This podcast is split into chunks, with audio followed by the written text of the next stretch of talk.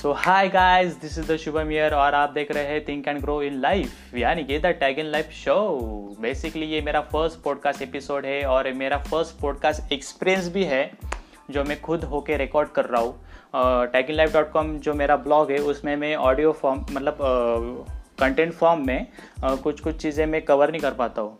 तो इसलिए मैं सोचा कि ऑडियो फॉर्म में आ, मैं इस चीज़ों को अच्छे से अच्छे तरीके से कवर कर पाऊँगा जो आप तक मुझे पहुँचानी है। और जो मैं कुछ सीख रहा हूँ वही चीज़ें मैं आपको प्रोवाइड करने की कोशिश करूँगा।